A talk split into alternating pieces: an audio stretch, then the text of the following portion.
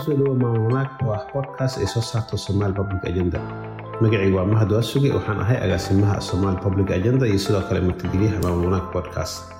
Soomaaliya waxay wajahaysaa caqabado badan oo xagga dowladiska ah.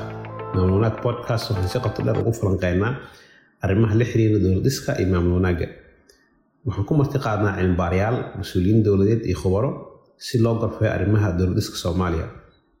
Bishii oktoobar ee sannadkii ayaa si deg deg ah loo dhisay dowlad goboleedka hirshabelle xilligaas madaxdii dowladda federaalka waxay u dadejiyeen dowladiska si doorashadii dadbanayd loogu qabto magaalada jowhar.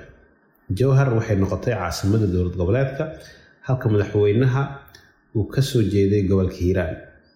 Iyadoo ay khilaafyo ragaadiyeen maamulka ayaa bishii nofembar ee sannadkii ka madaxweynaha dowlad goboleedka loo doortay cali cabdulaahi xuseen cali buudlaawe oo sidoo kale ka soo jeeda gobolka shabeellada dhexe. Khilaafyo siyaasadeed ayaa dib u dhac ku keenay horumaro badan oo laga sameyn lahaa dowlad goboleedka. Daraasad ay si wadajir ah u daabaceen somali public agenda iyo somali dialogue platform ayaa lagu filanqeeyey caqabadaha haysta dowlad goboleedka hirshabelle iyo sida loo xallin karo. Bodkastigan waxaan aniga iyo qoraaga daraasadda farxaan isaaq yuusuf ku falanqeyn doonaa heshiiska siyaasadeed ee hirshabelle fursadaha lagu dhalin karo hanaan siyaasadeed oo loo dhan yahay. Kusoo dhawo farxaan maamulaad podcast. Aad baad mahadwandhowe farxaan waxaa rabaa inaan marka hore ku weydiiyo. Maxaa ka khaldamay dhismihii dowlad goboleedka hirshabelle mahad aadan u dhowahay waan mahadsan tahay mar labaad. Hirshabelle sidaad ku sheegtay hordhaca waxaa la sameeyey labada kun toban lixdii dhammaadkeeda xilli soomaaliya ay u diyaargaroobeydey inay gasho doorashadii dowladda federaalka gaar ahaan xildhibaanada iyo madaxweynihii. Arrintaas ku soo beegantay waxay keentay in maamulka lagu samey si dhaqsi ah iyadoo xukuumadda federaalka soomaaliya xilligaas u madaxweyne ka ahay madaxweynaha iminka jooga ay mas'uuliyaddiisa ka mid ahayd in uu dhammaystiro sameynta maamul goboleedyada ka mid noqon lahayd dowladda federaalka soomaaliya hirshabelle waxay qeybtii maamulka ugu dambeeyey ama labadii gobol ee hiiraan iyo shabeellada dhexe waxay ahaayeen labada gobol ugu dambeeyey ee la rabay in loo sameeyo maamul goboleed. Si loo suurtogeliyo in loo soo doorto aqal xubnaha aqalka sare oo markaas bilow ku ahay soomaaliya. Arrintaas oo culeyskeedu wata waxay keenaysay in dhaqsi loo sameeyo maamulka maadaama ay ahayd shardi laga maarmaan u ah si loo doorto xubnaha aqalka sare ku matalaya hirshabelle ama gobol ku matalaya sanadka cusub. Maadaama ay aqalka sare horeeyeen golaha shacabkana jowhara lagu soo marka arrintaas oo shardi ahayd waxay qasab ka dhigaysay in dowladda federaalka ay dhaqsiiso boobsiiso sameynta maamulka. Taasna waxaa lagu sameeyey iyadoo ay jirto buuq iyo cabasho fara badan oo ka imaanayay beelihii wax ka lahay maamulka la sameynaayo cabashada ugu badan iyo tabashooyinka waxay ka imaanaysay beelaha degan gobolka hiiraan oo markii hore ku dhawaaqayay inaysan raalli ka ahayn inay ku biiraan shabeellada dhexe ayagoo dalbanaya in loo sameeyo maamul u gaara hiiraan waayo ama gobolka lahaa waxay ku andacunayeen in hiiraan ay tahay gobolladii lixdankii oo aan la kala qaybin marnaba ayadoo gobolladii la mid ka ahayd la kala qaybiyey loo qaybiyey laba gobol waxay kaloo isticmaalayeen xujo saddex gobol waxay kaloo isticmaalayeen maaragtay xujo ah in madaxweynihii ka horreeyey madaxweyne xasan sheekh markii ugu dambeysay xilka tagay u qaybiyey laba gobol. Marka waxay dalbanayeen in go'aankii hore madaxweynihii hore la raaco oo ayagu maadaama laba gobol maaragtay loo qaybiyey in loogu sameey maamul balse dastuurka kumeelgaarka federaalka ah ayaa xujadaas burinayay oo dhahayay gobollada loo sameynaya maamulka waxaa lagu saraynaya sidii tobanka gobol ee ka horreeyey soomaaliya. Intii ka horreysay soomaaliya. ha. Yaa lagu sarayna. taasna marka dalabkoodaas wuxuu kor imaanaya marka qodob dastuuri ah ayuu kor imaanayay. Taa ma shaqaynin marka ayadoo tabashada jirta beelaha ugu badan gobolka hiiraan ayaa la sameeyey maamulkii. Waxaa kaloo la isu qabsaday muranka ruuxeedana keentay. Arrinta caasimadda muran ay ahayd oo markii hore waxaa loo magacaabay inay caasimadda noqoto buulo berde haddana tabashaa timid haddana waxaa loo soo bedelay jowhar marka maamulkaa la sameeyey maamulkii madaxweyne loo doortay madaxweynihii kuwaad wuxuu ahaayo cali cabdulaahi cosoble madaxweynahaas isagoo xilkiisa dhammaysanin ayaa haddana xilkii maaragtay baarlamaankii maamul ka qaaday state ka qaaday. Waxaa madaxweynihii labaad oo ahay madaxweyne waara. Yimid. Isaga ruuxiisana markii isagoo doorashadii mataqaana waxay ka dhiman tahay waxaa la dhawaaqay in la sameynayo gud doorasho la sameeyey oo loo sameynayo doorasho uu joogay saddex sano. Saddex sano uu joogay haa marka waxaa la doortay madaxweyne ku-xigeenkiisii cali cabdulaahi xuseen. Cali guudla waa la doortay waxaa loo doortay madaxweyne. Arintaasi waa sannadkii dabeeqadeedii arintaasi waxay sii lablixaadisay tabashooyinkii beelaha ay qabeen gaar ahaan qaybsiga oo dabcan aan sheegi doono inay ahayd saabiig waaweyned la isku haystay oo tabasho xagga awood qaybsiga ay sii xoojisay ay tabanayeen beelaha ka soo jeeda hiiraan gaar ahaan beesha xawaadle marka waxaa kaloo ayadana yimid in hiiraan ay ka samaysmaan maleeshiyo maarata beeleed uu hogaaminayo jenaraal xuud oo maaragtay diidanay gobolka hiiraan oo ka mid noqdo maamulka maarata hirshabeelle isla markaasna waxay diideen imaanshaha madaxweyne cali guudlaawe bulan tegaaye arrintaas waxay caqabad noqotay in madaxweynihii la caleemo saaro. Madaxweynihii inuu istegi karin maaragtay hiiraan beledweyne gaar ahaan caasimadiisa ilaa maaragtay labada kun iyo laba iyo labaatankii madaxweynihii uu tegey febraayo kadib markii ciidamada dowladda soomaaliya ay gelbiyeen ay ka horreeyeen meeshaas arrintaas maaragtay caqabad bay noqotay. Maamulkuna ilaa hadeertan wuxuu maaragtay la gabdhaclaynaa tabashooyinkii iyo cabashadii maaragtay ka dhalatay samaynta maamulka.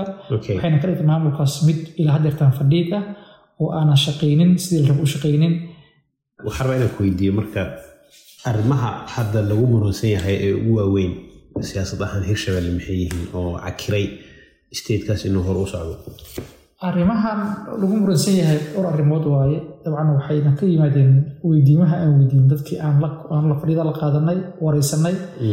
Dadka la wareystay intay kala joogeen. Waxay kala joogeen saddex magaalo jowhar beledweyne iyo muqdisho. Waxaana wareysanay dad maaragtay ka soo jeeda deegaanadaas oo qeyb ku leh maamulka hirshabelle waxyaabihii ugu waaweyneyd ay tilmaameen inay sal u tahay mushkiladda hirshabelle waxaa kow ka ah muran ka taagan meesha caasimada ay noqonayso iyo cidda maarata loo qoondeynayo madaxtooyada. Murankaasna ilaa jirtan wuu jiraa wuxuuna sal u yahay khilaafka ragaadiyey maamulka. Markii hore isfaham aan rasmi ahayn ayaa la sameeyey oo in madaxweynihii la siiyo beel ka soo jeeda hiiraan gaar ahaan xawaadle. Heshiiskaas aan rasmiga ahayn laakiin wuxuu buray kadib markii madaxweyne cali cabdulaahi xuseen cali guudlaw loo doortay madaxweynaha stateka ayaa arrintaas burtay. Marka caasimaddu meeshay noqonaysa iyo maarata caasimaddii iyo madaxtooyadiina hal meel hal gobol ayaa qaatay hal magaalay taallaa hal qabiilaa haysta. Arrintaasna waa tabasho waa xagga maaragtay beelaha dhexdooda yani gaar ahaan hiiraan ka imaanaysa. Marka waxa ugu weyn oo la isku haysta waxay tahay caasimaddu meeshay noqonayso iyo cidda loo qoondayna madaxweynaha. Waa arrin taagan oo u baahan in xal laga gaaro mustaqbalka.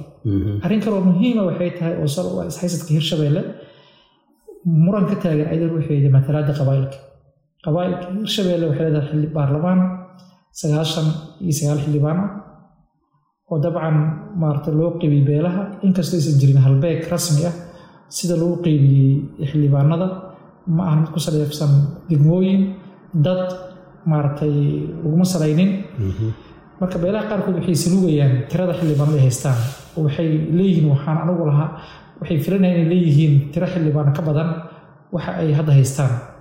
Marka arrintaas tabashada maarata xagga matalaadana arrin taagan waaye oo beelaha qaarkood ay leeyihiin anagu ma haysano wixii ahayd inaan helno oo waxba naga maqan waa arrin taagan. Dabcan waa loo kala badan yahay tabashada laakiin beel kastana tabashadu way jirtaa cid kastana tabashay sheeganaysaa tabashadu keliya kuma ekan baarlamaanka waxaa laga tabanaa matalaada xagga golaha wasiirada matalaada kaloo hay'adaha ammaanka waxaa dadku kaloo ka tabanayaan qaybsiga dhinaca shaqaal raydka ah waa laga cabanaa. Marka cabashada dhinac kaste ee hay'adaha dowladda maamulka hirshabelle ay taabanaysaa oo beeluhu waxay leeyihiin waxba naga maqan. Macnaa matalaada dhinac kasta uga maqan. meel kasta uga maqan waxay leeyihiin ma haysano wixii anagu ay ahayd inaan helno. Arrin kaloo ayadoo la tilmaamo waxay ahayd dowrka dowladda soomaaliya ay ku leedahay arrimaha siyaasadeed ee hirshabelle dabcan markii la dhisayey labadii marba oo lix tobankii iyo labaatankiiba oo maamulka la sameynayay markii hore la as-aasayay markii dambe doorashadii labaad ee baarlamaanka soo xulistiisii iyo doorashadii madaxweynaha. Waxaa kug lahay maamulka dowladda federaalka soomaaliya kugu lahayd ayadaa guddigii samaysay ayadaa maaragtay maamulkii gacanta ku haysay. Arrintaas marka dadku waxay ku tirinayaan in hirshabeelle taagdarrida iyo maaragtay maamul iyo khilaafka sii ragaaday inay qeyb ku leedahay kalagelinta ka imaaneysa dowladda federaalka soomaaliya arrin kale oo ayadana muhiima dadku waxay ku tilmaameen oo noo sheegay inay tahay maamulka hirshabeelle ma qaado canshuur midaysan oo laga aruuriyo labada gobol. Canshuuraha laga qaado jakboontiyada labada gobol waa mid maaragtay ay ku eg tahay keliya gobolnatooriyaasha labada gobol ayaa qaata sida la sheegay. Marka ma jirto khasnad dowladda ee maamulka hirshabeelle wax ku soo dhaca ay maamusha dowladda dhexe ee hirshabeelle keliya dowladdu waxay maamushaa lacagaha dowladda federaalka soomaaliya ee u siisa kaalmo ahaan iyo deeqaha loo soo marsiiyo dowladda. Arrin kale oo ayadana muhiim waxay tala tilmaamay hoggaan xumo inay jirto oo siyaasiyiintii soo maraya kuwa jooga. Intaba waxaa lagu eedeeyey inaysan ka go-nayn daacadna ka ahayn xalinta khilaafaadka ragaadiyey maamulka hirshabeelle daacadka ma ahan. Waa lagu eedeeyey sidoo kale mushkiladda kale waxay tahay maamulka ma jirto dabheshiisiin dhab ah ama dibheshiisiin dhab ah oo laga sameeyey ka hor iyo kadib samaynta maamulka iyo wixii ka dambeeyey lama sameeyo arrimahaas waa arrimaha u waaweyn oo dadka u tirinaya inay yihiin salka mushkiladda hirshabeelle okay marka ka fiirisid arrimahaas murugsan oo hadda yacnihii ragaadiyey horusocodka hirshabeelle yay tahay inay u istaagaan oo ay xal uhelidda arrimahaas cakiran ka shaqeeyaan oo daraasadda yay u aragtay inay yihiin daneeyayaasha ugu habboon inay hawshaas u istaagaan wax ka qabtaan.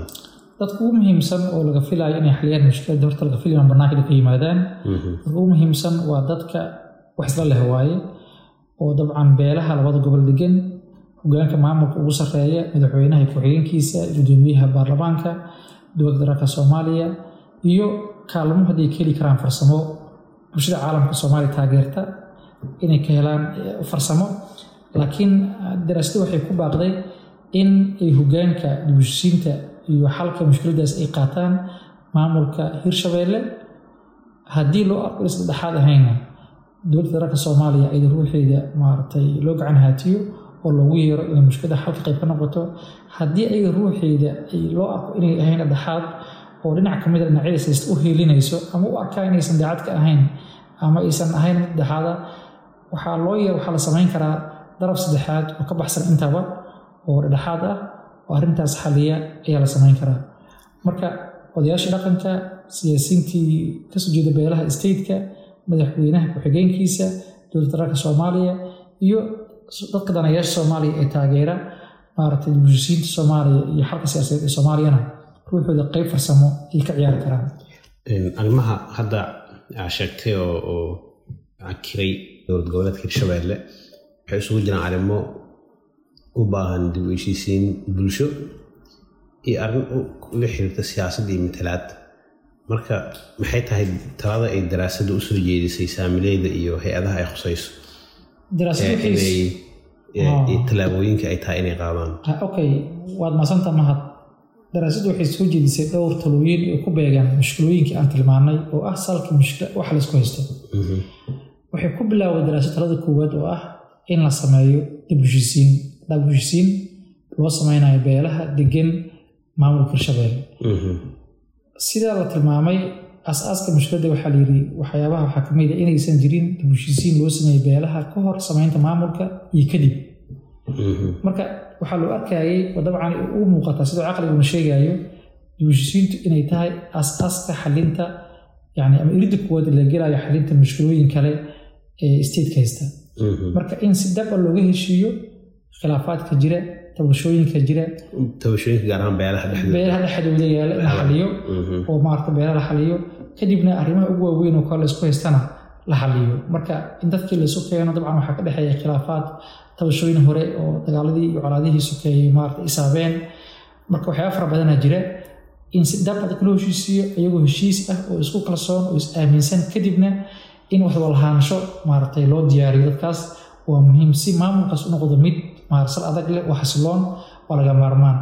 Iyo maaragtay isu dhawaanshaha mujtamac bulshada maarata wax wada leh ruuxeedana way sahlaysaa berri. Marka daraasadu waxay ku baaqday heshiisiin in la sameeyo lagana hirgeliyo maamulka laakiin tafaasiishida loo sameynayo waa mid maaragtay u baahan waqti iyo daraasad gaar u baahan laakiin waa tala sododin guud oo ah in la sameeyo dabushisin laga sameeyo soo soo arrimaha kaloo muhiimka waxay tahay maadaama aan sheegna in laysku haysto awood qaybsiga ama matalaadda laysku haysto daraasadda waxay ku talisay in si dhab ah dib loogu eego hanaanka awood qaybsiga oo hadday tahay baarlamaanka hadday tahay golaha wasiirada hay'adaha ammaanka iyo shaqaal rayidka in dib loo eego oo laga heshiiyo sida wax loo qaybsanaayo. Yani cid kastay qaadanayso ay og tahay heshiisna ay tahay ayna caddahay ayna qoran tahay in la sameeyo. Arrintaasna waa mid maaragtay u noqon karta in xal siyaasadeed oo fadhiyo la helo mustaqbalka.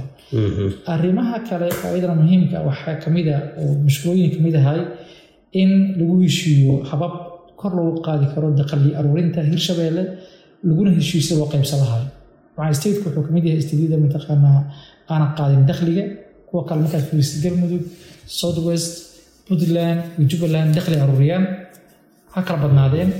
Laakiin waxbay aruuriyaan marka stateka kala qaybsanaanta ka jirta gudihiisa ayaa waxay cakirtay in uusan stateku ka aruurin dakhli midaysan labada gobol waxa la aruuriyana ay yihiin kuwo gacanta u gala keliya ay maamulada ka jira goboladaas. Marka in kor loo qaado yani lagu heshiiyo siyaaba kor loogu qaadi karo dakhliga dakhli aruurinta isla markaas laga heshiiyo dakhliga gudaha laga aruuriyo iyo ka imaanaa dowladda federaalka soomaaliya si loo qaybsanaa in laga heshiiyo ayadana waa muhiim sidoo kale waxyaabaha muhiimka ayadana waxaa ka mid a in la sameeyo ciidan stateku uu leeyahay oo sharci ah ayaa ayadan ruuxeeda muhiim ah oo dowladda dhinaca yani ciidamadaasna ay qabtaan kana shaqeeyaan sugidda ammaanka deegaanada stateku kooban yahay dabcan stateku da ciidamo badan ma lahan oo ruuxiisuna arrintaasna waxay yani ciidan lahayn ruuxeedana waxay ka dhalatay heshiiskan jiro guud oo arrimihii asaasiga lagu heshiisan yahay oo matalaadii ruuxeedii ayaa lagu isu khilaafsan yahay marka in la sameeyo ciidan ay leedahay stateku wuxuu u yahay laga maarmaan xasilinta deegaanada maaragtay ammaanka deegaanada stateku ay leedahay. Arrin kaloo aydan ruuxeeda muhiima waxaa ka mid a in la sameeyo golayaal deegaan oo laga sameeyo meelaha ammaanka ah. Arrintaasina waxay qayb ka qaadanaysaa ruuxeeda bulshisiinta iyo dadkan awooddii loo dadajiyo ay maarata adeeg la gaarsiiyo ay qayb ka tahay iyo in si ayran dadkii loo dimuqraadiyeeyo oo ay qayb ka noqonaysa marka talooyinkaas ayaa waxay yihiin kuwa ugu muhiimsan oo laga soo jeediyey mashkuulooyinkii salka u ahayd saysadka ka taagan hirshabelle aad iyo aad waa mahadsan tahay farxaan falanqeynta aan la wadaagtay iyo daraasadaas oo dabcan lagu heli karo ama lagu akhrisan karo ayagoo soomaaliya ingiriis ku qoran maamulnaag podcast waxaa soo saara somali public agenda bodkastyadeena oo dhan. Waxaad ka dhagaysan kartaan sidoo kalena daraasadaha aan sameyna ka akhrisan kartaan websitekeena somali public agenda org. Waxaa sidoo kale nagala socon kartaan ciwaanada aan ku leenahay baraha bulshada